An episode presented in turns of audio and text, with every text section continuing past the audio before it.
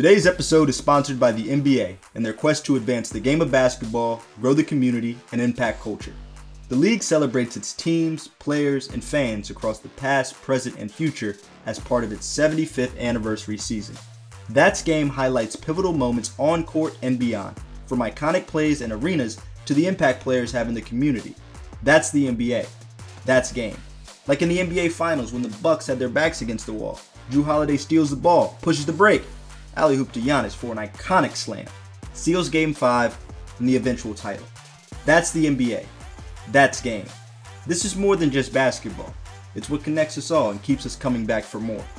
That's the NBA. That's game.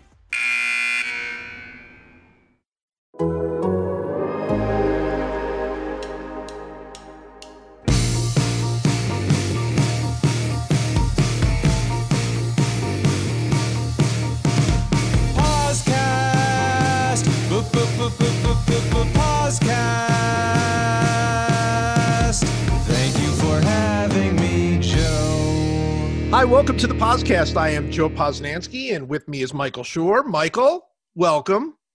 Thank you for having me, Joe. You're welcome. You're welcome. That that was an introduction. The, the- the excitement in your voice is is just because. Look at this. We have a superstar guest on the podcast. This That's week. right. That that's the that explains my unusual excitement to be doing this podcast. it's usually just dim and dismal. And with the world being dim and dismal, I know that the only reason you could bring any joy to this podcast is we have a superstar guest. I can't believe it.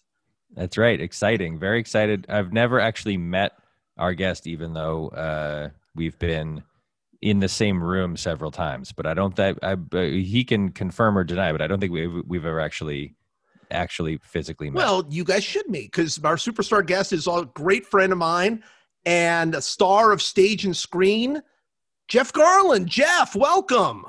Um, I'm a little uncomfortable with the superstar moniker. um, I'm a comedian of some notoriety. Uh, in my eyes, that's what I am. I don't, No. I don't know the level of notoriety. Maybe I am a superstar. hey, Mike worked with a superstar. His name's Ted Danson. That's a super. That's right. That's a superstar. All right, there's, all right. there's no question Yeah. there. If you, I mean, if you're making, if you're doing this like the way you do it in basketball, where people get really angry about the distinction between stars and superstars, which, by the way, is one of the funniest and most I meaningless love it. sports I love debates. By the way, It's like, J- is- is is Jimmy Butler is Jimmy Butler a star or a superstar? it's so dumb.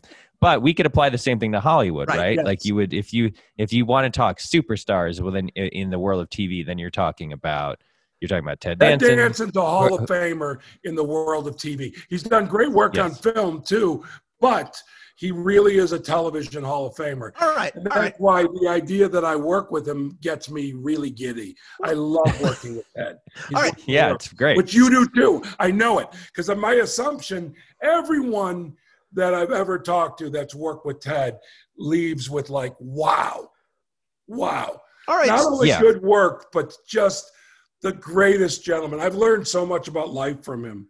That's awesome. yes, life and acting and and art and commitment to your craft Yep. and everything Right, else. well- like he is he is a he is a Mount Rushmore Okay. TV figure, okay. no but question. if he's okay, so Ted Danson is LeBron of TV, then Yeah. Jeff Garlin is Russell Westbrook. Please don't do that to me. No, I don't. I, you don't want to be Russell you know Westbrook. who I you know who I want to be? What do you Uh, want to be? Patrick Beverley. Okay, okay. that's good. Patrick Beverley's a an excellent comp. But, but Patrick I think- Beverley is is is so important. uh, Having a Patrick Beverley, uh, and the only other team that has a Patrick Beverley is Golden State with what's his name.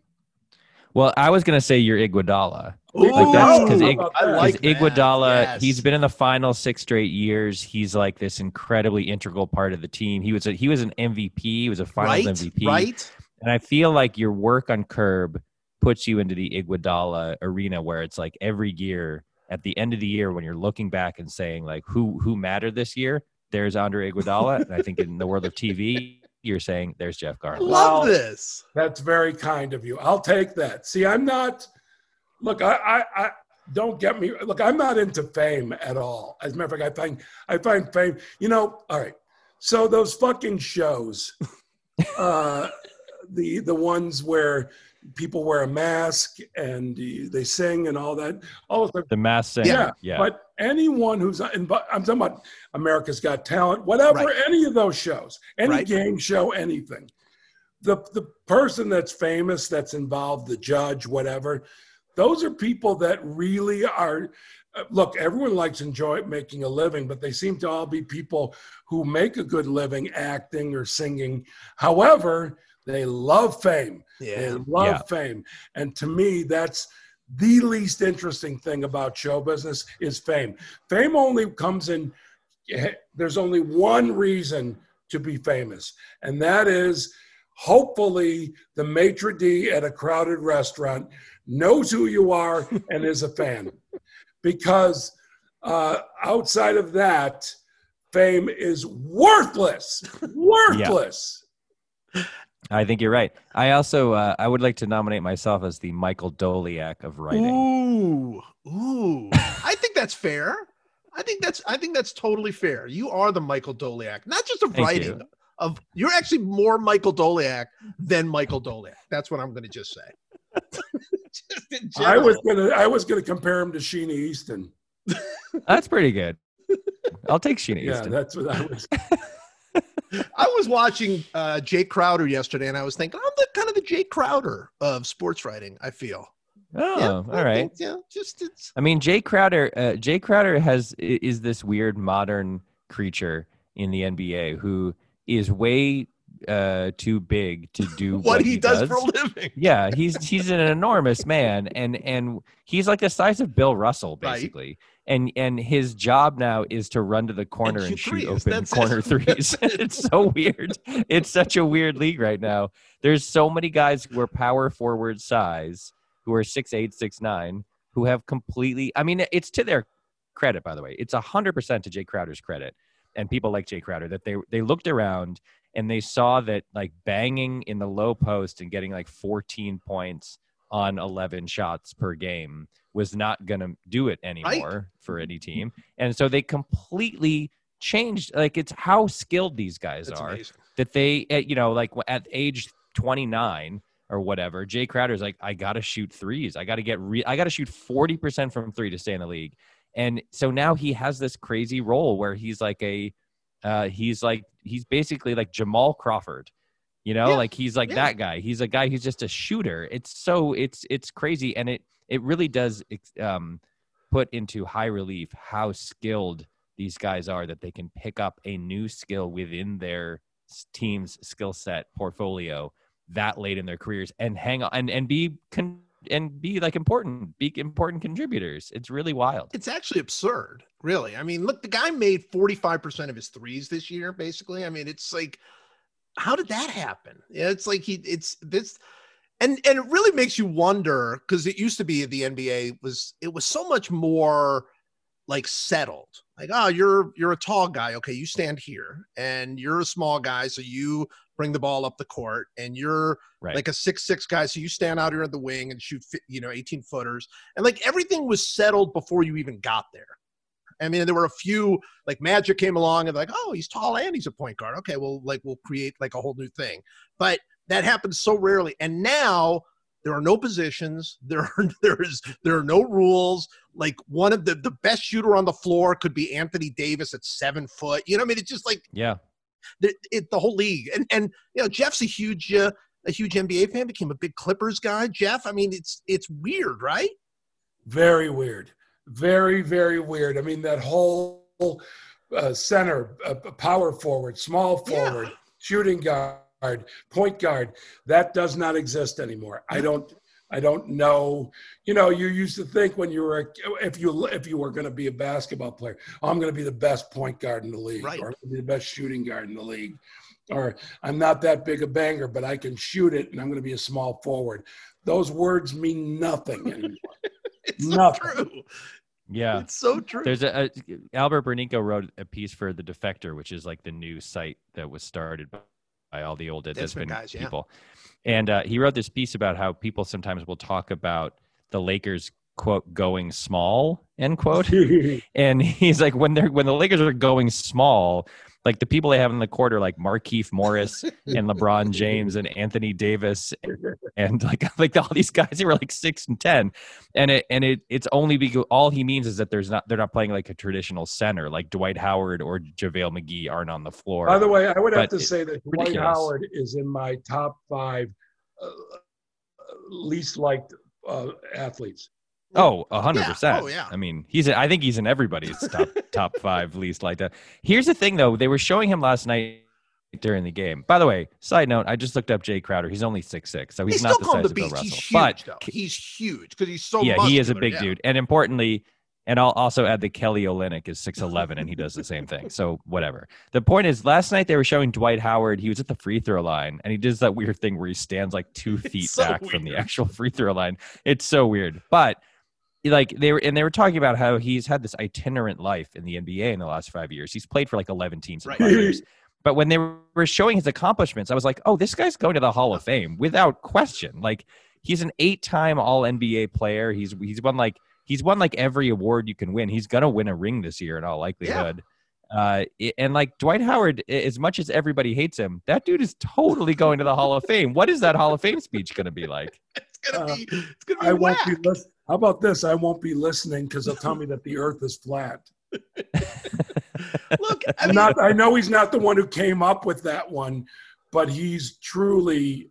I just want nothing to do with him. Oh no, no, no. He's he, nobody likes playing with him. But but you're right, Mike. I mean, look, he was three-time Defensive Player of the Year. He led the league in rebounds like four or five times. I mean, he's going to the Hall of Fame. Yeah. So uh, you know what? Let's let's talk about baseball for a minute, if we could. Please, I'm, a- I'm, please. I'm gonna. I'm just gonna come. No, I'm saying please because I have very strong opinions uh, about this. All right. So uh, for Mike and I, this podcast is essentially we really only built it so we could uh, lament how much we hate the Yankees. And and the Yankees have already advanced as we knew they would, and they're going to win the World Series because this is 2020 and that's what happens. But I will start with this, and we'll start with you, Jeff. Are you enjoying this baseball playoffs? No, I, I knew that was going to be the answer. So go ahead. Fill not at all. Yeah. Not at all. Not at all. Not at all. Because you know what? It's it's it's look. It just puts more. There's always been a thing of where we do it for the fans, the fans, the fans, the fans. But I've always found that to be really ingenuine. I find that if they could get all the money from the turnstiles, from the fans coming in, uh, they would be happy to not play games with uh, fans because I think the fans are the least, the fans are almost, if I could even throw it this way, a problem for them that they have to work around. They have to satisfy us to some level because, you know, it, otherwise it doesn't work for them. And I am just, it all started when I watched the Korean baseball at four in the morning because I love baseball so much. Right. I, I watched it. Uh, I even guessed it on it once, and I just slammed the whole thing. Why are there cutouts? Cutouts? Uh, Is there a point where a third baseman's looking to his right and going, "Big crowd today"? Is there? Yeah, I mean, what what are they thinking? What are they thinking? By the way, I want to say this about the NFL for a second. There are times where they're focusing on the field, and I can't tell there's not a Right. crowd there. That's You know? that, that is Jeff. First of all, let's just talk that for a second because Mike and I have talked about this a little bit on text. Um, that's hundred percent right. I mean, I don't. I think it's because the NFL in general doesn't really. The only thing that comes up in NFL games for fans is the is the fact they make a lot of noise and can sometimes stop. The only you know. time they're really involved where we see them and it's a thing is the field is a field It- goal. field goal or extra points. That's right. Yes, that's, it. right. Mike, when you're watching NFL games, do you even feel it most of the time? I mean, uh, you mean i i when there's no The fans? fact that there's no fans the- or only a few fans. Not not really. I mean, I think you feel it. You know, they're allowed to pipe in crowd noise up to like 75 decibels, which is not at all very loud. Right. And it, so I feel it when I'm watching a game and like you know somebody breaks like a 15 yard Right, run right. and someone in a booth somewhere turns a dial and the crowd gets a little bit louder and roars a little bit more and it's just so phony sounding and then the other time you feel it is when the when the road team quote road team end quote is driving and you can actually hear the Right. quarterback barking out the calls then you're like well this is ridiculous like they're they're playing in New Orleans and like there's you've never heard the opposing quarterback's voice during a drive in New Orleans and so I you you the sports fan in you recognizes the differences Almost between- certainly. but like but uh, but, it's not you like don't baseball. but It's who not cares? like it's not like baseball yeah. The baseball is and and the cutouts the weird thing about the cutouts is that i think that they they do it because it's just so sad to see a bunch of empty seats you know? Like that's clearly the only reason. It's just sad but then but the stadiums are too big and so at some point somebody fouls a ball off and you're going to see those empty stands over there but down the third baseline or whatever so the- the only fun part about the cutouts to me is when someone rips a ball either a home run or like a wicked foul and you end up kind of rooting for the ball to smash through the head of one of the cardboard By the cutouts way, just because it'll look done funny that, but that's brilliant. You're exactly right. yeah Yeah. Uh, By the way, if I was a player, I just want to destroy the cutouts. So Like, that's I- the cutout. yeah Well, I think it's almost sadder. I mean, the cutouts are just so silly, but it's almost sadder when you see like the stadium, like from above or however they do it, and you see where the cutoffs end and where like the real seats begin. And and it's like not only is this cutout thing stupid, it's like it's it's clearly just a background for home plate for when they're pitching. It's like that's the Yeah. only angle that Ugh. it makes any sense for. It just yeah It just and then you see a player like for me personally, Javy Baez, who has not had the best season, and it's because of two two reasons. One is I found out because they've talked about it. He likes looking at the video, and he's not allowed to do it during this Right. period. Right. But the dude is the most energized player Right. maybe in baseball Feeds and he off the needs that. He Yep. needs those fuckers at Wrigley cheering him or, or in Milwaukee booing him. He needs that. Not wants it, needs it. So yeah to me, this is a write off this year, even if Yeah. the Cubs win the World Series. Well, I By think the way, I didn't, even, I didn't even watch yesterday. Wow, you just not even watching a Cubs game. That's Um, by the uh, way, I'm not planning on watching any of the playoffs. I think that Major League Baseball has screwed up this season more than anything. They could have had a month jump on all other sports, and they fucked it up. They fucked up every. They fuck up. It is the worst run sport of all the sports. I think. easily right i don't think there's this close second There's I mean, no it really close is- second because people Yeah. go, "Oh, hockey." No, no, no. Hockey just has that level of popularity, and that's just the reality. But the people who love hockey are thrilled every they're day of their life. right. Uh, they really are aren't yeah, they they're but just us- so happy but that us there's hockey baseball yeah guys, we're miserable every day of our life for numerous reasons having nothing to do with baseball, but also um, the way they handle it, the teams.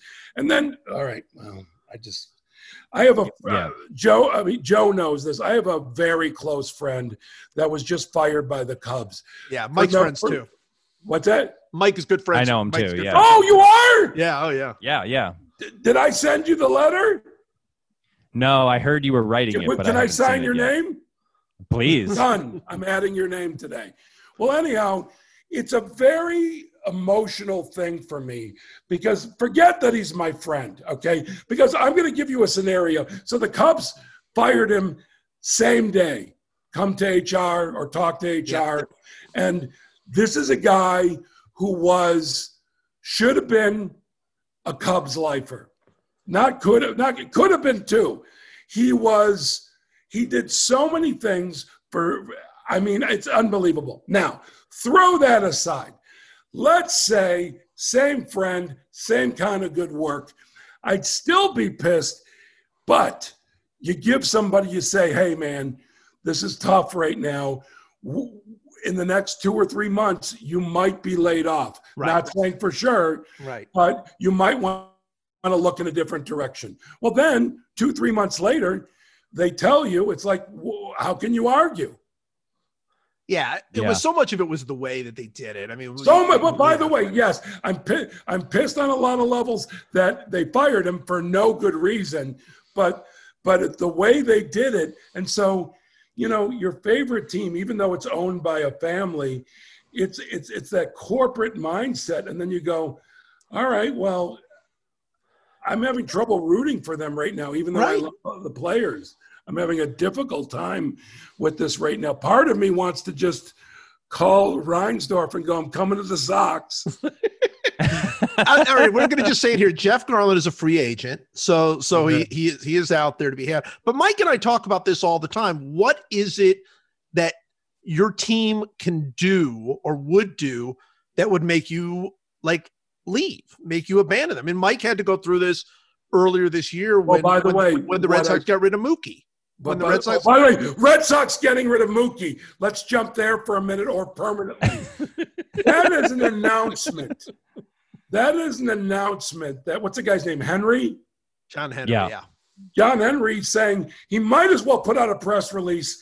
You know, I miss my time with the Marlins. I want to bring back some of those memories. Yeah, let's get back to those good old days when, when anytime a player was good, we had to unload. Yeah, for- anytime we win a World Series, I get rid of everyone. All I'm saying is that is see now this one's a personal, private one that only certain people know about. But that is really, and I don't often say this, but that is a huge insult to your fans. Oh, 100 percent. Huge. Of course it is. A- I mean, that the, the the the problem with the problems with baseball are many. It's it's So many. um it's there like it from and there's there's league wide problems that come from like the commissioner's office and the way the league is run but then there's this other problem which is these teams are it- it's a very it's a very disparate league there's there you know football is designed in the way it's it with its salary cap and with the draft and everything else it's the the dream of football is that every team goes eight and Right. eight every year right? It's like they, they want every team's fan base to be energized and to be to feel like in the going into the last week of the playoff or the regular shot. season that they have a chance to make the playoffs. Baseball doesn't work that way like the, and they've done things in the last 15 20 years to sort of edge in that direction.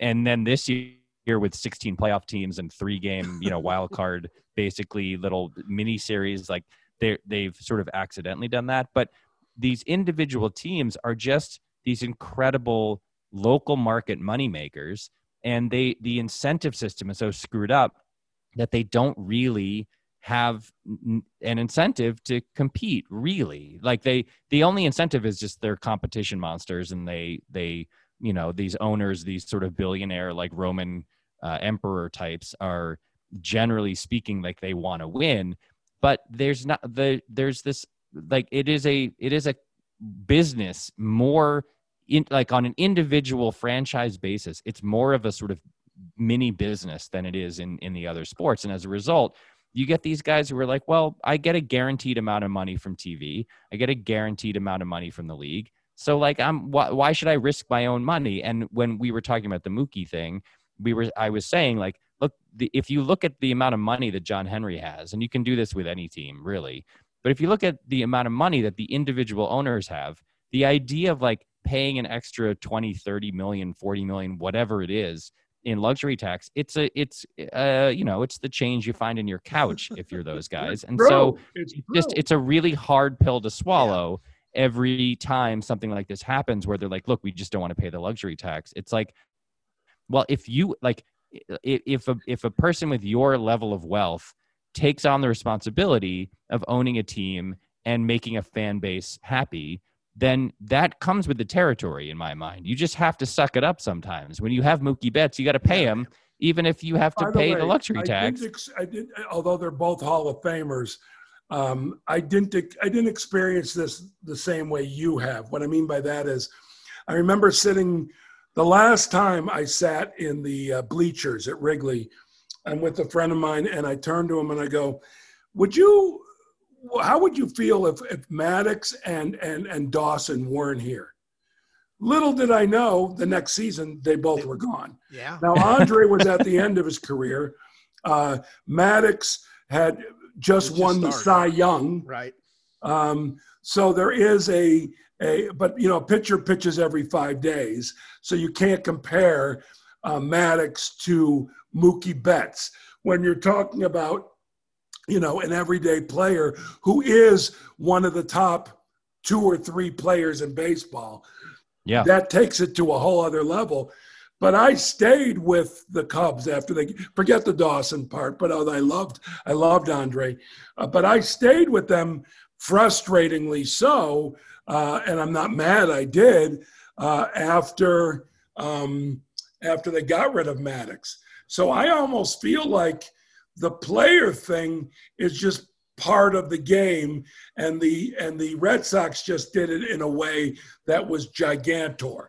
Like that the only thing you can equate with that is the Angels getting rid of Mike Trout. Right. I would Yeah. argue that it's a little different than than the Maddux thing. Not not to say the Maddux thing isn't No, crazy. no, no, no. It is Yeah. different because Maddux is a pitcher. Well, not just because of that. I mean, Maddux was really just getting going. He'd won his first Cy Young, but he was just getting going. He was a free agent. He was he was you know there was going to be big money involved. They didn't they you know they they they you know they did make an offer and all that. With the Red Sox, I mean, Mookie Betts had already been one of the best players in baseball for a long time. He he was a guy that people in in Boston really grew up with. The kids, you know, that was their favorite player, and the Cubs, you know, frankly, at that situation were were a losing franchise, right? They hadn't won in forever. You know, it, it was the famous lose Cubs. While the Red Sox won the World Series, what three times in in in the You're- previous you're- 10 you're years? exact- you know? You're exactly right on everything that you're saying. That's what I'm saying. It's not quite. right. That's why I was so screaming about Mookie Betts. oh and yeah, I like the Red Sox too. I hate the Yankees.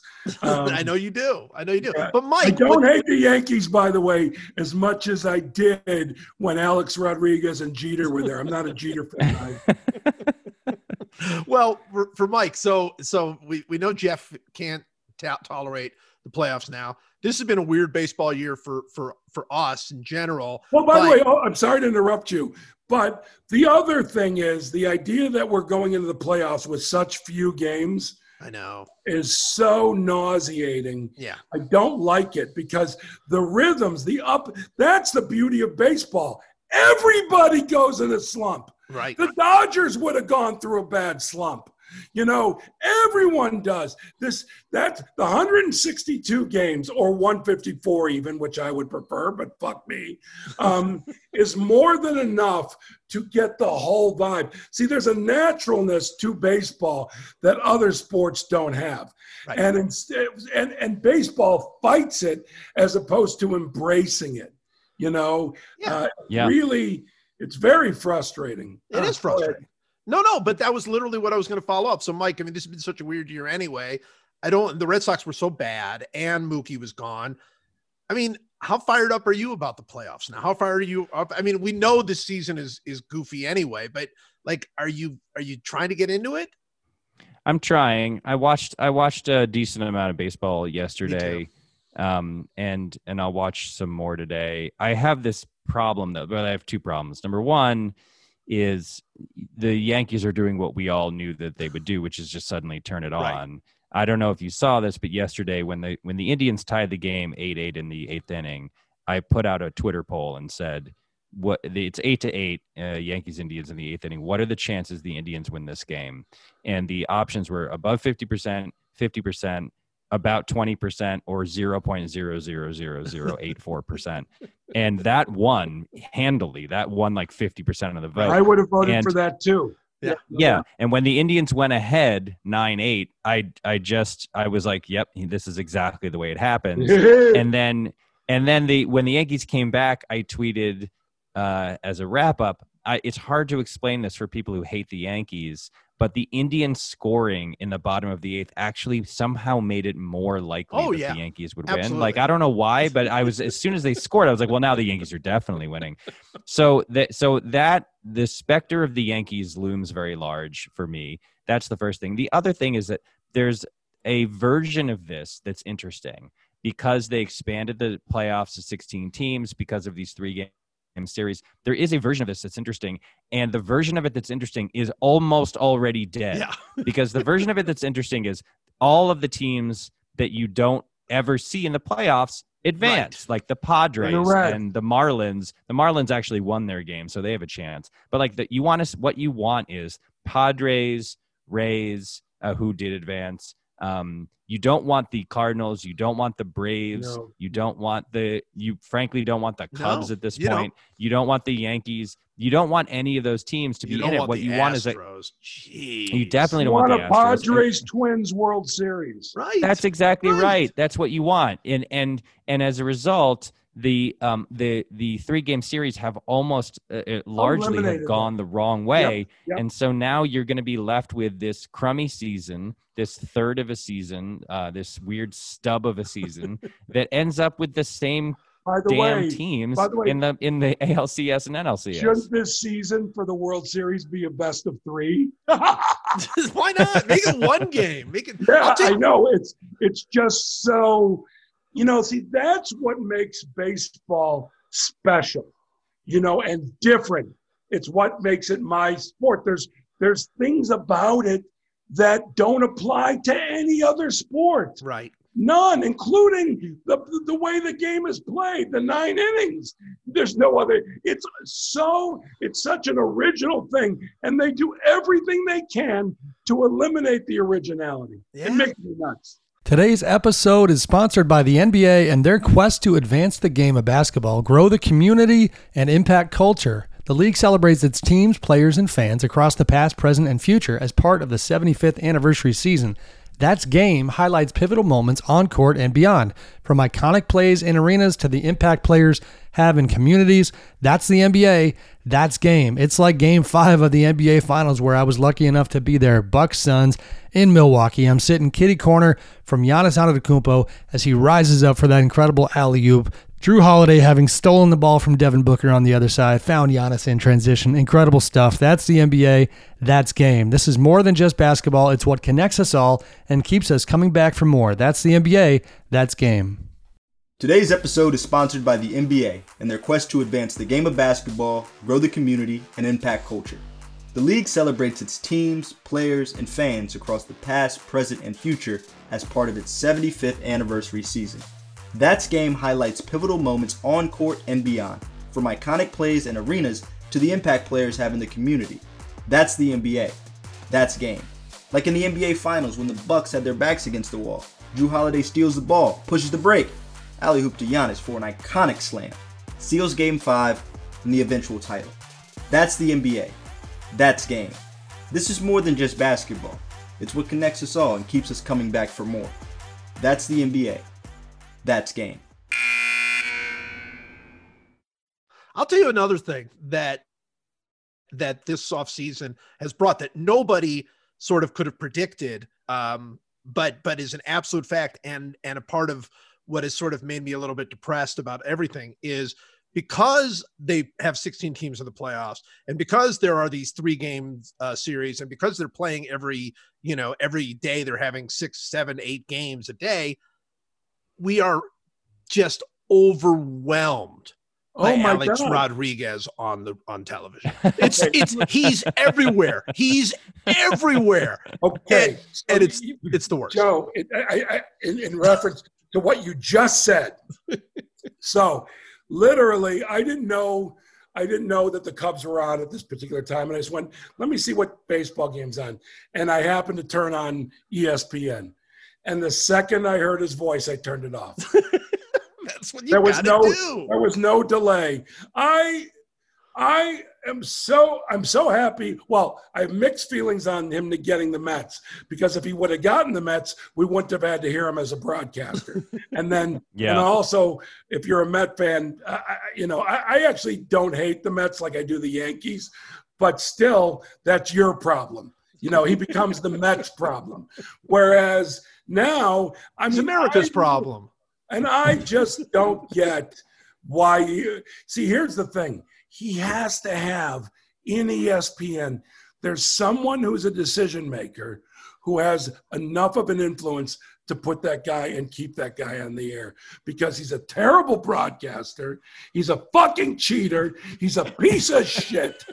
I don't like him. Mike? Well said. Yeah, there you go. Yeah. There you go. Uh, I, I, I don't. uh, There was a moment when he first started broadcasting where there was a sort of weird um, consensus that was like, "Hey, yeah, it's not, not bad. as bad as I thought he'd be. Right? He kno- he Yeah, likes and- baseball. and- he knows baseball. Yeah, and there was a, there was a sort of uh, Tony Romo thing where he was he was sort of talking about the game as a guy who had literally just left the game, and he was talking about like pitching theory where he would go like, "You got to go slider away here" or whatever, and and then and sometimes he was right, and it was kind of like okay, like he's had this, uh, you know, look, Americans love tearing people down.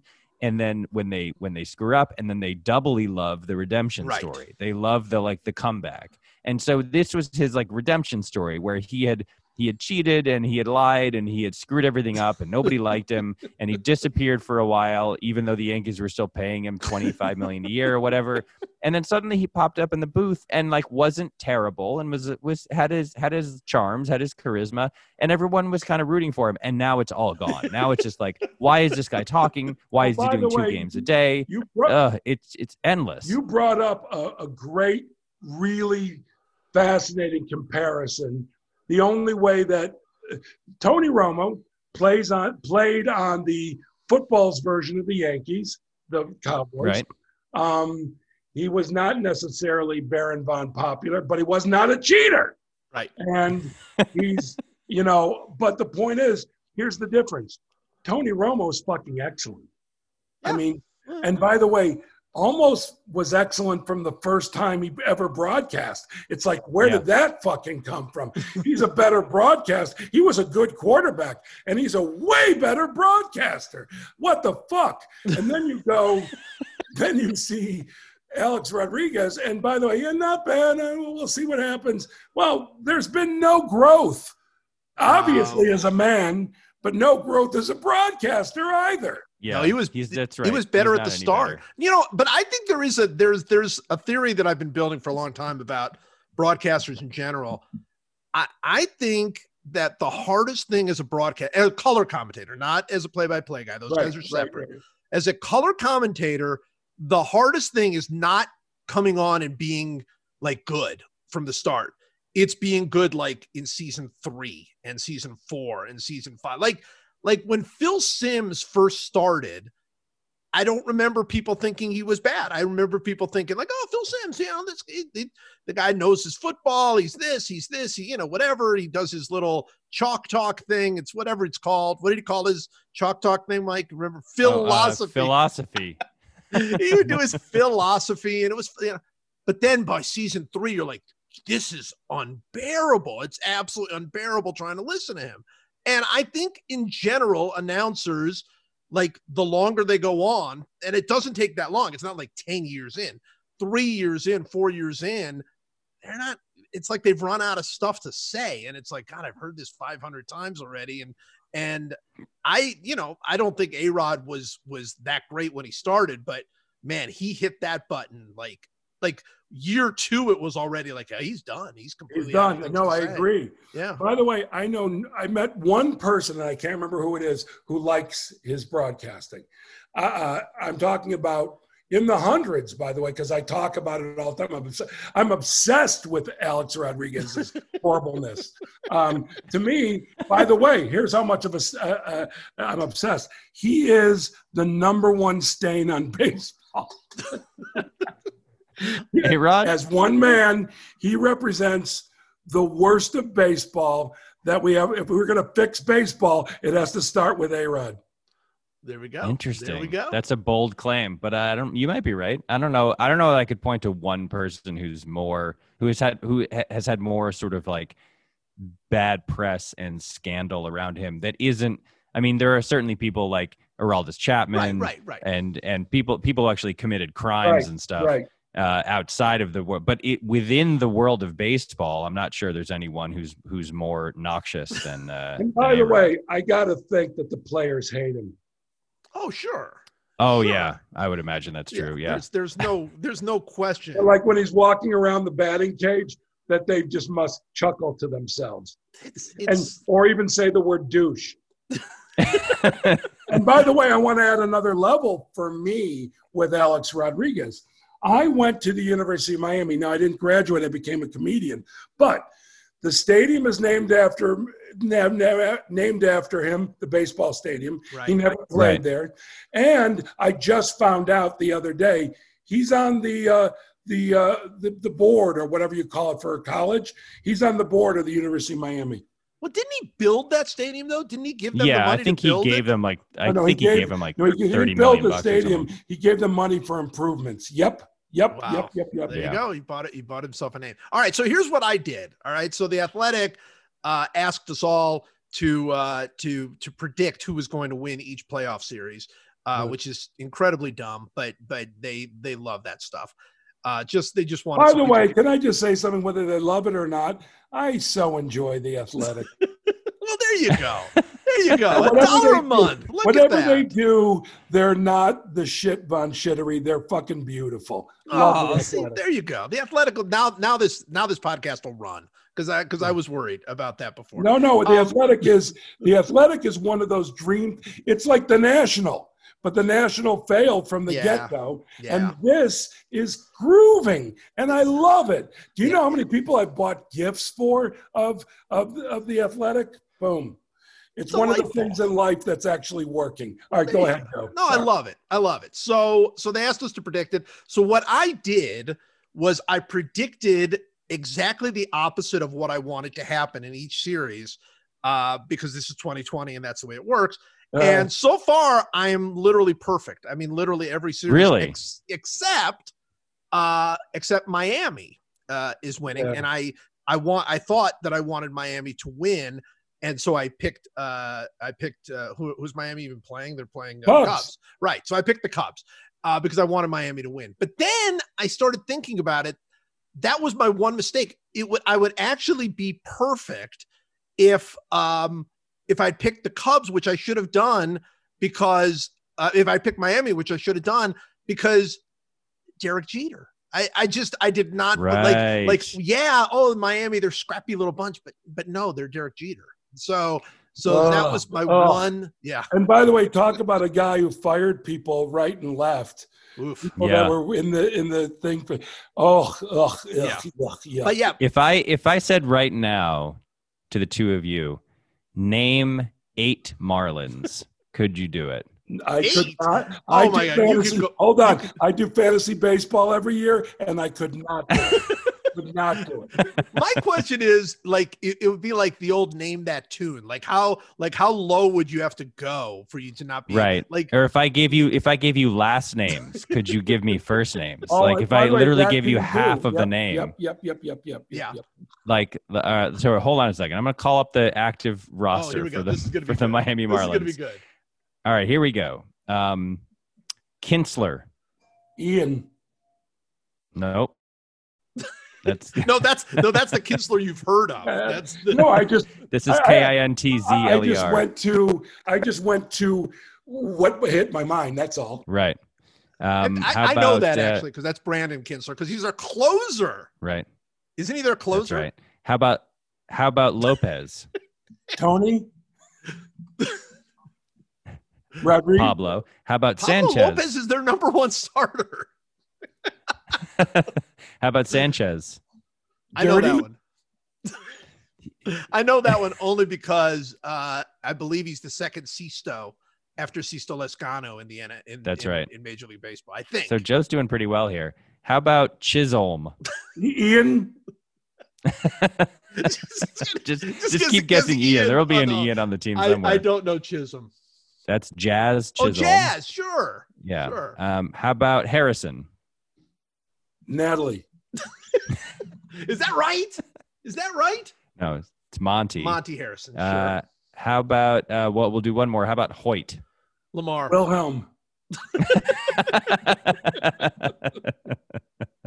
it's James Hoyt. James Hoyt. It is really it is shocking how anonymous. now, this, how many uh, of those this would you have been is. able to name if, if we had done that? I knew I knew Sixto because uh, I listened to the Dan Le Batard show and he talks about uh, that they're all Marlins fans down there, so I've heard that name. I actually knew James I Hoyt wouldn't have 'cause James Hoyt was on Cleveland at one point. I wouldn't have gotten Lopez. I would have. I would have gotten. Uh, would uh, Chisholm? I knew, and um, You wouldn't have gotten Pablo I Lopez?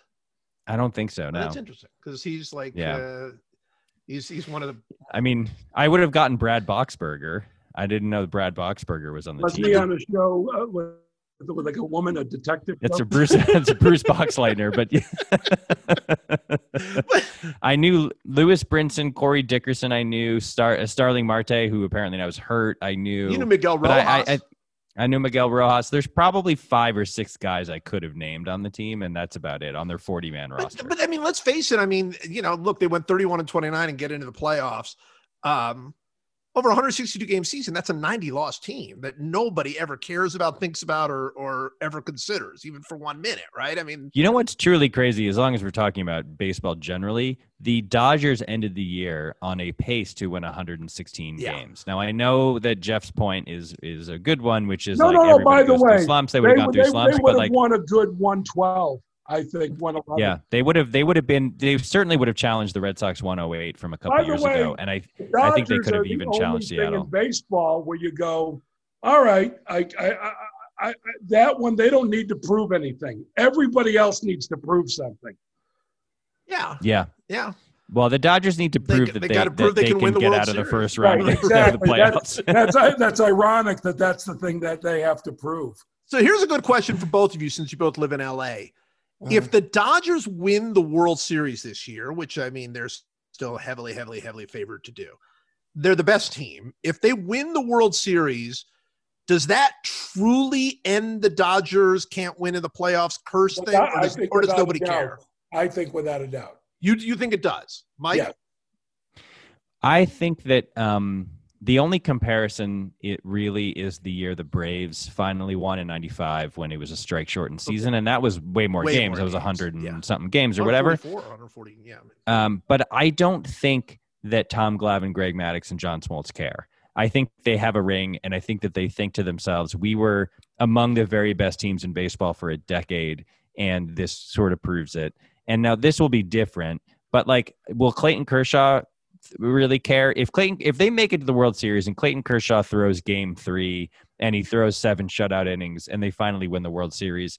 Is he going to care that it was a short season? No. No. And and I think and I think what you would say in that in that moment is this has been a this this last five six seven years of this team they've been so good they've drafted so well they've developed so many great players they got mookie betts they were on 116 uh, win pace for the shortened season if they win the world series they'll think like yeah look we were the best team we won the world series we have a ring end of story and i think that you know if they won the next year too, that may, might feel a little better because I it gotta- would be I- theoretically a full I- I- season but i don't think they'll care I actually agree. They will not care. But I also want to say, uh, I would strap yourself in for numerous. I think that it's going to be really hard every year for the next two or three years to beat that team. Oh, agreed. Totally Yeah. agreed. They're, they're, But here's they're, what they're I- the monsters. Uh, I, I mean, I have so much respect Oh, for that team, and I'm so happy that they didn't fire Dave Roberts after the last thing because Right. I'm a big Dave Roberts fan, and and he's a leader of men and he knows his shit. And yeah, everyone think you know whatever, Uh, but I think it's actually you know what? If the Dodgers uh, go to the World Series, I'll watch. okay, there you go. It's Yeah. a- Oh, I will Yeah. too. I, I'm I'm actively rooting for them. I'm actively I rooting am for Mookie Betts, Too, I am Clayton too. Kershaw, and all Right. those guys. But, yeah. but no here's question. what I would say. I mean, and this is different from the Braves thing, I think. If the Dodgers won the World Series this year, look, they're going to be favored for the next five years, let's say, you know. But if the Dodgers won the World Series this year and then the next three, four, five years, they, you know, won some division titles, but lost in the playoffs. And then you looked at this 10 year span where that was the only World Series that they won, I do think that would be a little bit empty. I, I do Well, think that would be a little bit Well, it's not like that. The Braves I- season was close enough to be right. the full season. You know, you're you're right. If that's the only one, if that's but the only it one. also shows you how, com- unlike again other sports in baseball, to be a constant repeater is so fucking So hard. It's so hard. Yeah. Oh my god. This is why we're so passionate about this fucking sport Yeah. because it's so different than any other sport. And and and and and that fucking commissioner with his whole tin trophy, whatever the fuck he said. It's like, dude, if you don't respect it, what the fuck? What the fuck? I We- get, I get excited. I'm so sorry. Oh, No, no, no. We have set we have set numerous records on this podcast because of you, Jeff. So that's good. Does this sound familiar? You've got one device that lets you catch the game live, another that lets you stream your favorite shows, you're watching sports highlights on your phone, and you've got your neighbor's best friend's login for the good stuff. Well, I want to tell you about a simple way to get all that entertainment you love without the hassle, and a great way to finally get your TV together.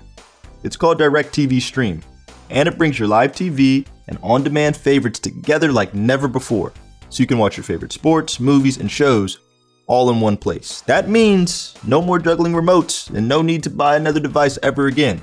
And the best part, there's no annual contract. Yes, no annual contract. So get rid of the clutter and the confusion and get your TV together with DirecTV Stream.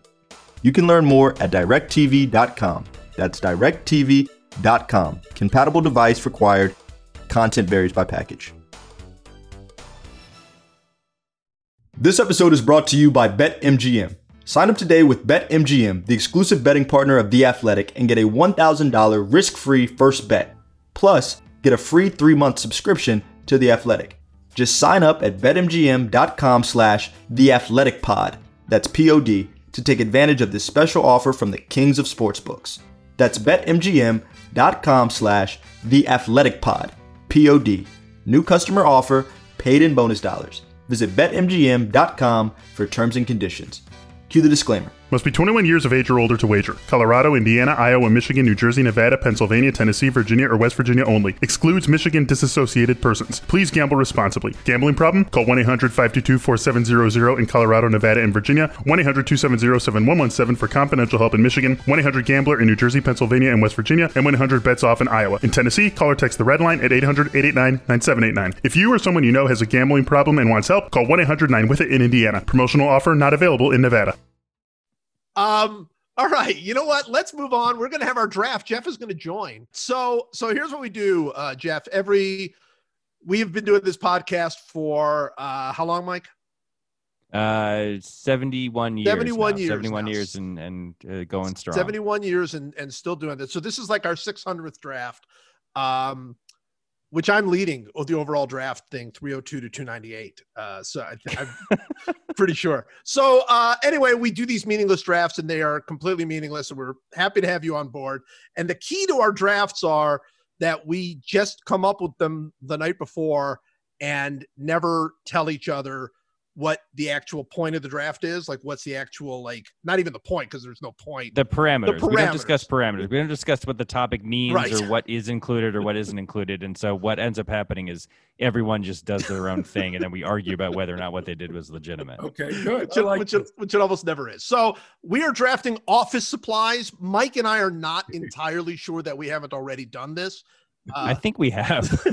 In fact, it feels very it familiar. feels familiar, so we probably have. But you know, we're But not- I haven't had an opportunity to That's right. You have you have not joined That's in, right. and so uh, we always offer our guests the right to have the first pick in the draft. Would you like the first pick in the draft? Uh, yes, All right. a, a pen. All right. So the first pick in the draft, your first pick is a pen. Would you like to defend your pick? Would you like to? Uh, Do I need to? well, Do I need to? No, I'm sure. I hope pencil goes in the top five, but I got to tell you, I don't need to explain. You kind of don't. I mean, it, it is the Hank Aaron of office supplies. it is. It's, like it's an undeniable pick. it's there every year. It's good for you every year. Yeah. All right. I like a pen. I like a good pen. Mike, you have the second pick. It's gonna be tough after a pen. I'm gonna pick uh, with my pick. I'm gonna pick scissors. Ooh. Um, Oh. Scissors are the thing that when you need them, you really need them. yeah. Yeah. Like, you don't like you, there's no other thing that can do the job of scissors and so when you have them it is incredibly satisfying and the the sound of scissors cutting something is great Yep. i've my wife uh, and i are constantly looking for scissors we have two kids and their scissors are constantly disappearing and for christmas like three years ago uh, for uh, for her stocking i i bought uh, this is not an exaggeration. I bought 30 pairs of scissors. I bought three 10 packs of scissors and put them all in her stocking. It was the only thing in her stocking, and she was so happy. It's like one of the Well, by the greatest way, Christmas gifts I've a- ever given. Not only is that great, but the fact that you gave so many made it funny. So you gave her a great gift and made it funny.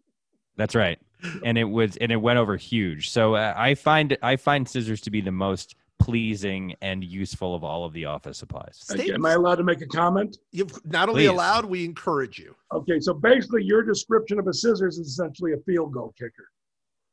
Ooh, he's he's saying you took a field goal kicker with the first pick. That's exactly what I'm saying.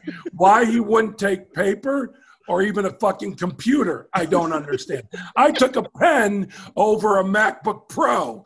So you took scissors over a MacBook Pro. I don't know, my man. Go ahead. I'm co- I'm confident in my pick. Okay.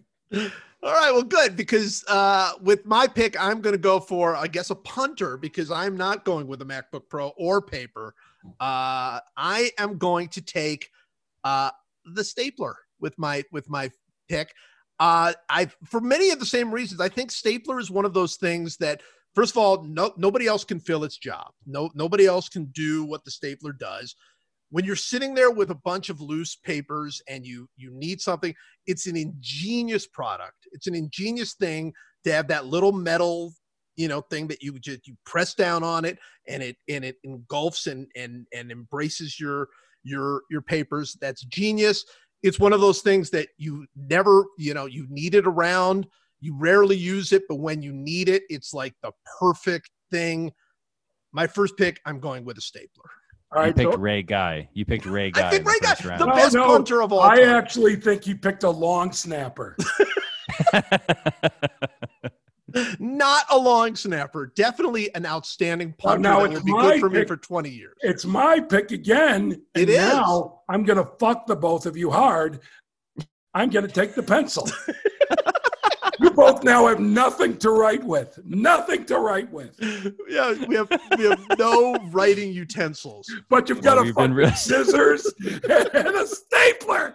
By the way, I can understand scissors, stapler, bad call. Keep going. No, no, staplers are excellent. Staplers are long hugely snapper, important. long snapper, long snapper.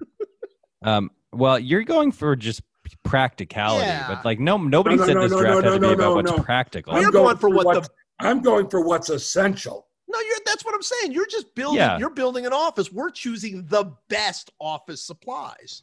We're choosing Wrong. the ones that are the most awesome. Well, you, you Pen, pen is pen is so not awesome. You didn't even have to describe what kind of pen it is. It's just a pen. Well, by the way, how do you know that it wasn't a beautiful, expensive two hundred dollar pen? I know it because you didn't say it. That's how I know. Your pen doesn't even work. Pens don't always work. Wait a minute! I did not just draft a pen that doesn't work. For my for my second pick, I'm going to pick a beautiful, expensive two hundred dollar pen. No, you can't. no, I'm not. I'm gonna I'm gonna take um I'm gonna take Scotch tape. Um, specifically the kind of Scotch tape that comes in the desk sitting dispenser Yes, that yes. has the, with the little like, scissor, you know with the little with the little scissory thing at the edge. Yeah. Okay. That is another. It's yet another thing that when you need tape and you look around and you find it, you're so happy. Uh, Scotch tape does a remarkably good job. It's a remarkably effective little thing, um, and especially with kids. Kids uh, need enormous amounts of Scotch tape, like all the time. They need tape all the time for everything. Uh, and so I also have like a very large amount of Scotch tape rolls uh, in my office desk, and uh, and I find the the the picking it up off of the little scissor cuttery thing, pulling it to the right length, and then slicing it off Yep. with the scissory cutter thing to be incredibly satisfying. So, So that's my that's my number two. the person who came up with the little teeth at the end to cut the scotch tape to pull it down, is that guy a billionaire? I assume he's a billionaire and he deserves to be, or she. It Or could be a lady. Yeah. the whoever invented it is a is a true genius and uh and it, you know what it's you know what it reminds me of too is it's the same concept as the as the aluminum foil the aluminum foil scissory cutting Yes. thing is also very very effective and satisfying But the thing that's about the aluminum foil scissors thing, the little edge, that thing's way sharper. Like you could you It is. You could cut your finger yourself on that You're not cutting yeah. your finger on a good scotch tape scissors. No no You know, but it, they're both they both really really do the job they do the job. They do the job well. Jeff, Well, no, your pick's next. No, I mean, do you have thoughts? You have no thoughts on the I'm on the save Scotch my tape thought. I'm going to save my thought for my pick. So you go to yours. All right, with my uh, second pick, I am going to choose uh, highlighter pens, which are just Oh, delightful. Just, just- delightful. Okay. Is that it? Is that your description? No, no, I'm going to tell you, they're delightful. They're delightful in so many ways. First of all, they're an ingenious product. Okay, I mean, sadly, because we have we're working so much less with paper and actual words on paper, you don't get to use them as much. But man, I love a good highlighter. I love this idea. First of all, I love the way it looks and it works. And I love at the end, I'm like, look, I've done, I know exactly where to go on this page where all the real information is. I've highlighted this. I like multicolor highlighting. I'm into highlighters. I'm totally into highlighters. They're that's my second pick. Mike, anything? No, go ahead. You lay into him. Uh, no, no. no, here- here's what. Are you ready for what I'm going for for num- pick number three? Yes. I've got a pen and a pencil. Only one thing I need paper. I have paper. what are you highlighting? What are you taping? You have nothing to tape. You have nothing to highlight. I win. I mean, it is a little bit undeniable that he's got pens, pencils, and paper Yeah, in the but- office supply draft. But but it's it it speaks to the fact that he's unaware of how meaningless these drafts are. That he's literally just building his office. That's what he's doing. And Well, that's what you're saying. When you draft, you draft the best first, and then the other stuff later. You hope you can fill in little things here and there. But essentially, I just look. I You think- drafted three offensive linemen. It's fine. No, you, I you have nobody who's going to run the ball. I drafted a quarterback. Quarterback. You have no quarterbacks in those three. None. Excuse me a second here. Penn would be the quarterback, my friend. Penn is your quarterback. Really? Penn Penn is like Penn is in the world of quarterback quarterbacks. office supplies. Penn is like Penn is a cer- Penn is like Trent Dilfer or Yeah, like he- Ryan Tannehill. There you or go. something. He's like He's it's like a system league average He's a quarterback. Yeah, quarterback. No, Exactly I have right. a pen that's very much Tom Brady. Keep going. Your pen is not Tom Brady. All right. Oh, All right, watch go ahead. this. Wait, watch this. You know what my third pick is after Jeff picks paper? A paper shredder. How about that? Yes. I'm picking the paper shredder. Among the most satisfying things you can do in an office is shred paper or shred like bank statements or or credit cards, old credit cards or whatever. so delightful. I have I have a, a paper shredder I bought for forty nine dollars from Office Depot like eight years ago. It's m- one of my most prized possessions. If way, my house were burning down, I think I would grab it. I, I would I would grab it and I would make sure that paper shredder was safe because it has served me so well. Shredding paper and then dumping the little bits of shredded paper, knowing that you are safe from criminals and thieves, is incredibly Can I ask satisfying. you a question? So- Write write write down whatever you want to with your pen and pencil on your paper, Okay. and then I'll shred it. Well, well, Well, first cut it and then shred it. No, no, you can You have tape, you have scissors, and you have a shredder, and you have nothing to do with any of them. they are just going to sit on your desk, hoping that next year's draft you pick you pick paper in the first round. I'm just telling you, we have pen, pencils, and papers around. It's around. No, you it's can't. around. We just have it. That's everybody's got them. It's just All right. it's uh, You're we got it. changing the. You're changing things. Don't like it.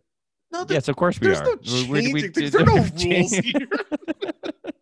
You you seem to be laboring under the misapprehension that this is uh, there, there's any logic to this. Can I say um, on my screen right now, it says custom quality logo face masks. And it has three face masks that you can order. One is FedEx, one is Uber Eats, and it, I don't see it disappeared. The idea that I would go out with a FedEx face mask. All right, keep going. All yeah, right. do a little free advertising for FedEx. that was a little FedEx advertising. All right, which you can use. All right, with my third pick, I'm going to choose. You know what I'm going to choose? I'm going to choose a whiteboard. I want a whiteboard in my office. All right. Whiteboards, Now somebody can write down their thoughts. whiteboards are delightful. I like I the that. metallic whiteboards that you can actually put like magnets on, so you can like. put Those are good. on. Those are those are excellent. Um, yeah, and whiteboards just in general. That's like Well, come on. When you're a writer, yes, that is just delightful. And the three of us are writers. So look at that. Yeah, exactly. It's just it's delightful. When I'm writing a book, I just love that whiteboard. I like just looking at it. Oh, I got to update this and move this. And the whiteboards are just very powerful and strong. So I, I'm very happy with my third pick to get a whiteboard. Okay, my third pick is one that's putting the dagger in both of you. Although not as much, not as much you, Joe, as Mike. I'm going to take post-it notes. So now Oh. there's nothing left for you guys to write. on. Nothing. Post-it notes. I have Mike- pen, paper, I have pen, pencils, paper, and post-it notes.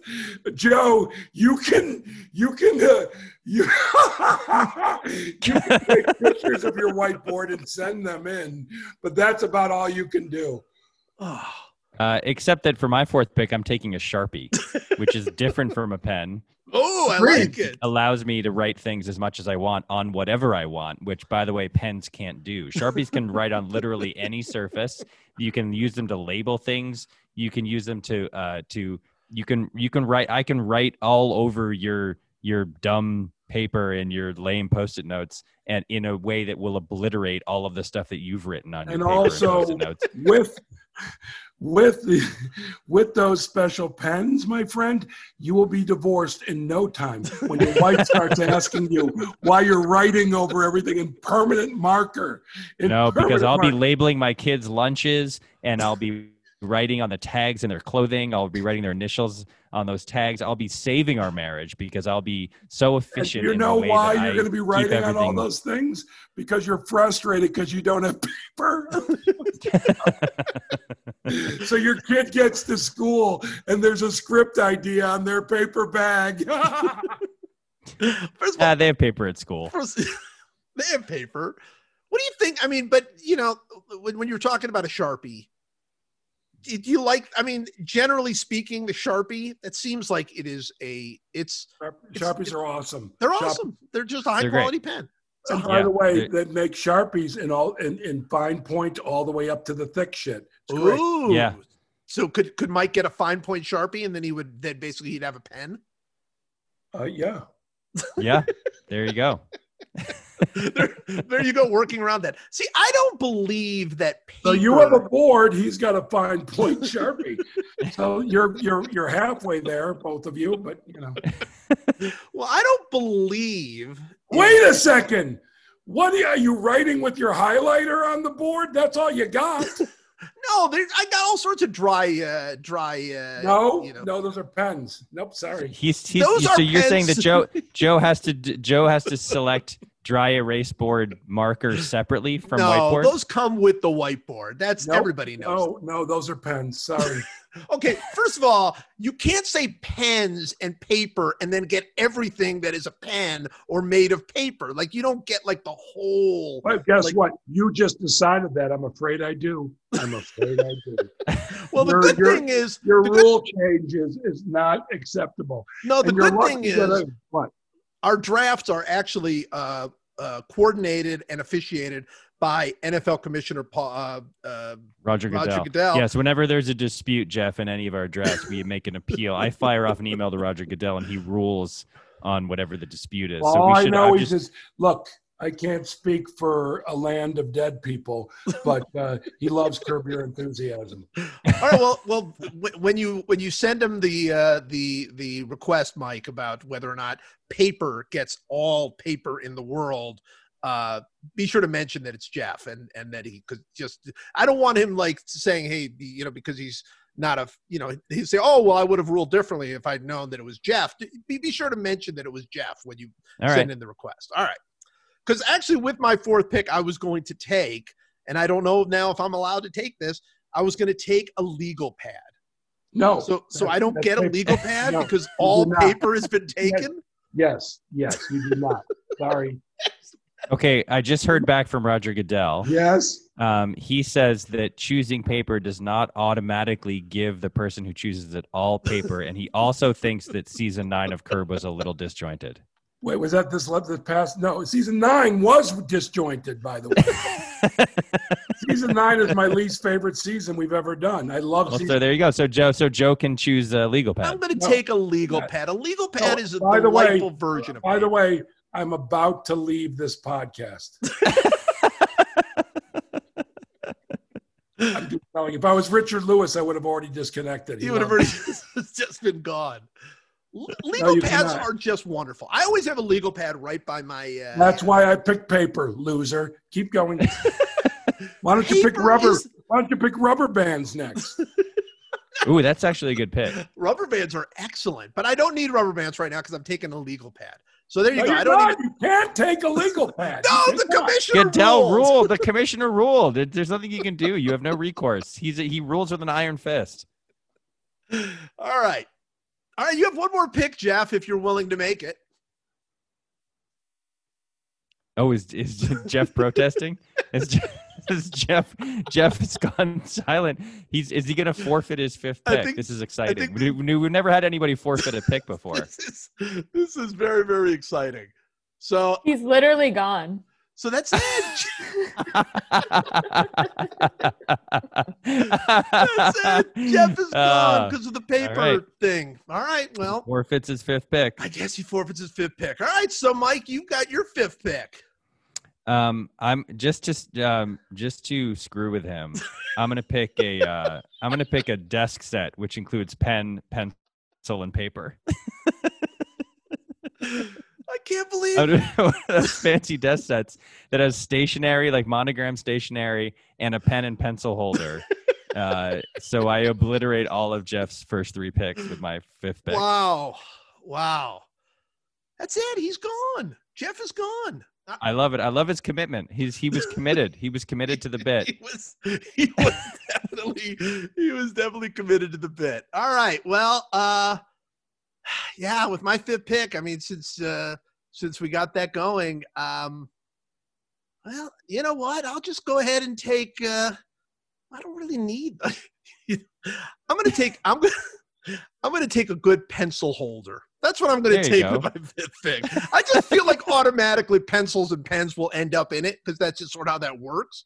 So uh, yeah, I'll just take a good pen and pencil holder. I'll steal a few pens from uh, from hotels or something, and uh, and I'll be set. Well, steal them from Jeff. He walked away.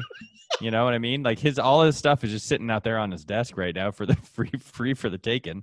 yeah, that's we have not had somebody abandon us in the middle of the draft, but uh, I love it. I love how committed he was to the idea of of fury at the draft. you know, this, but Goodell does this to people. That's the thing. Yeah, it's like you know, That's the thing. He he really enrages people. he enrages people, and and you have what are you going to do? You can't fight back. How do you fight back? You can't. That's the whole point. All right. Well, there we go. So uh, another God. You know, I who who wins this draft? It's going to be this going to be really tough. Well, not Jeff. He blew it. he might have had an argument that on based on just sheer practicality that he had won. yeah, but- and and really just trying to cut us out on all like products. That seemed like that was uh, that was pretty good. So yeah. all right. Well, I don't know. Where do we go from here? I guess we just go right to one last meaningless thing. Let's do it. It's one last meaningless thing to end this meaningless thing. We talk about sports and we draft things we know, like how beaches are terrible places to go. No hot fruit for Michael, no Diet Coke for Joe. The podcast, whoa. It's one last whoa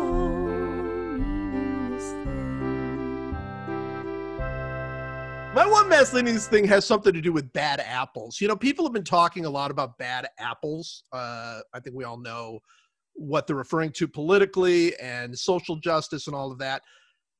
We are on a terrible run as a family of getting bad apples from the store. And Hmm. th- I don't know what it is. You know, it's, I guess it's probably not quite apple season. Maybe that's what it, I love apples. You know, I'm a huge, I just love, love, love apples. And uh, I think on this, in fact, to the point that on this podcast, I have uh, referred to um, my delight with Cosmic Crisp apples, which are very, very difficult to find, but absolutely delicious. And just the last, I don't know what it is, but you know, we've just been, you know, usual grocery store and you know, just trying to buy them, and I don't know, they're just like they just are off. And it made me appreciate that uh, phrase because man, it is bad apples are bad.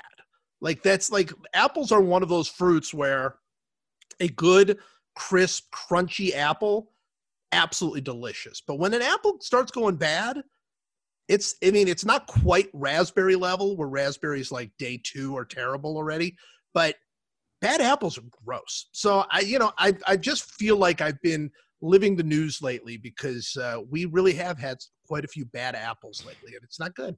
It's not. It's um it's the fruit that in my opinion uh like if you if you reduce its quality by a very very small percent Yes. the whole thing falls apart. Yeah. And on, on like there are like blueberries like the the best blueberry is like big and juicy and and a little bit crisp Right. not super soft but a little bit crisp or whatever but there's a there's a range there where like blueberries will be enjoyable to eat and apple has to essentially be perfect and if it isn't if it's even 1% mealy uh throw it away Yeah. like if you bite into it and it doesn't like crunch like a carrot then it's then it's garbage That's right. it, it really it, it's a very it's a precision fruit it is, uh, and and, so and a ba- good one is so good. good one is incredible Yeah. and one that's even 3% less good is uh, is inedible Inedible. Yeah. No, that's Yeah, that's right. I I think I do think raspberries are number one on the list. You know what else? You know what other fruit is like good one to not good one is a big. It's a very small ratio, but a big difference is grapes. Grapes, yeah like really yeah. good, crispy, crunchy, like grapes that just oh couldn't be more delicious. Well, now I feel like we have to, uh, for history's sake, for posterity, mention that the reason that we draft things on this podcast is because, Because of when we hung out at when we hung out at uh, spring training one Yep. year with uh, our friends Chris Jones and Kevin Van Valkenburg, Tommy uh, Tomlinson. and Tommy Tomlinson. We were sitting in the stands of a meaningless Tampa Bay Rays Pittsburgh Pirates split squad game, and we started drafting. We I, I was I was making the argument that that I think it was a red- strawberry argument. Yeah. I well, uh, but also that seedless grapes, red seedless grapes, were the best fruit, and then we started drafting fruit, and then here we are, seventy-one years later, still doing this. Um, so the my one last meaningless thing is is a is a plea, really, um, w- to creators of masks. Uh, we're all wearing masks all the time uh, to stop the spread of this stupid disease that's making everybody sick. Yep. Uh, and I want to make a plea on behalf of glasses wearers. Yes. Now, generally speaking, I wear contact lenses, but I I also because it's California, I have to wear sunglasses all the time, and I do sometimes wear my glasses at night when I walk the dog or whatever. And uh, to the best of my knowledge, there is no simple way to avoid fogging up your glasses when you wear a mask. And given that this is a thing that we are going to be dealing with for a long time, uh, there there are really two problems. One is when you breathe through the mask, it fogs up your glasses. That's a problem Yes. But then the, and then the other thing is is that the mask that goes around the ears which is the most common of the masks um, it really can like dig into your the back of your ear which is already sensitive because of wearing glasses Exactly. and it really kind of doubles up the pain. So i know that there are masks that tie behind your head or that have straps that don't go around your ears but like generally speaking most of them go around the ears and it causes both of those problems. So i want to make a plea to someone out there some ingenious some young tech person some young some savvy silicon valley tech person make a mask that doesn't fog up glasses and also doesn't hurt the backs of your ears and i will gladly pay as much as $11 Yes. for that mask Well, you know, it's it's interesting. There there there are two points to be made on that. One is like there really are two points to be made on that. One is look, anybody if they can come up with the technology to create some sort of clear plastic um, welder's mask for Andy Reid, the Chiefs coach, to wear that doesn't fog up, then you know the technology's out there. You know, Right. you know that they're just sitting on the technology at this point. Um, but the second thing is, uh, my you know here my wife um, makes masks. My wife is is you know, and we're all glasses wearers, and you know she makes the masks that are the ears. It's not so much the ear part doesn't you know because she makes it a pretty thick and soft strap that goes around the ears, so it doesn't really hurt or or affect the ears. But the fogging thing is is unbelievable. It's like it's I guess they're maybe they're airtight. I don't even know why these masks specifically are with the fogging thing, but it's it is. I just live half the day now in a fog. It's just like Yeah. it's just Yeah. I'm just walking around like I can't see anything. It doesn't, you know, this is, and just get used to it. But yeah, there's got the fogging thing feels to me like that should have been fixed. Yeah, we ought to have. I mean, the the fix is is a it's like a simple fix, which is you just heat your glasses up by by either like putting them in your pocket or or in the sun or something, Right. and then they they rise to the same. But if you go into an indoor space Yeah, no, that's the point. and the gla- and your glasses get cold, and then you walk outside, you're in you're in big trouble. you're just you're just done. By the way, I I I, I wanted to take white out for for the for the uh, office supplies. Not not because I I use whiteout or or whatever, but that you know that when the computer started going, man, the whiteout people had to be furious. Yeah, Right? There was. It's like the it- well, it's like uh, there's these things like mimeograph paper, Right. carbon paper. There's all these things that we used when we were kids that are just that are, are sort of pointless. And whiteout is now pointless. Yeah. The reason you don't take it is because it has no purpose. It has no purpose purpose anymore. anymore. But one day, whiteout was like huge, like huge. Could not have been. Oh my god, right? it was it was enormous. so I mean, when I was in grade school, like you had to have whiteout because that's how you fi- fixed all your exactly and it was so cool with the like the little the little paintbrush thing that came on it and all of that Yeah. i mean it was just it was just delightful to work with and uh then just gone eh, i never got Yeah. to say that because uh uh jeff failed. abandoned, abandoned us in the middle of the draft all right well we want to thank jeff garlin for uh, being with us right we do want to thank him sure, yes, for being with us for eighty-one percent of the podcast. all right it's another one we got through it as always mike thanks Thanks for having me. Does this sound familiar? You've got one device that lets you catch the game live, another that lets you stream your favorite shows, you're watching sports highlights on your phone, and you've got your neighbor's best friend's login for the good stuff. Well, I want to tell you about a simple way to get all that entertainment you love without the hassle, and a great way to finally get your TV together. It's called DirecTV Stream, and it brings your live TV and on demand favorites together like never before. So you can watch your favorite sports, movies, and shows all in one place. That means no more juggling remotes and no need to buy another device ever again. And the best part? There's no annual contract. Yes, no annual contract. So get rid of the clutter and the confusion and get your TV together with DirecTV Stream. You can learn more at directv.com. That's directv.com. Compatible device required. Content varies by package.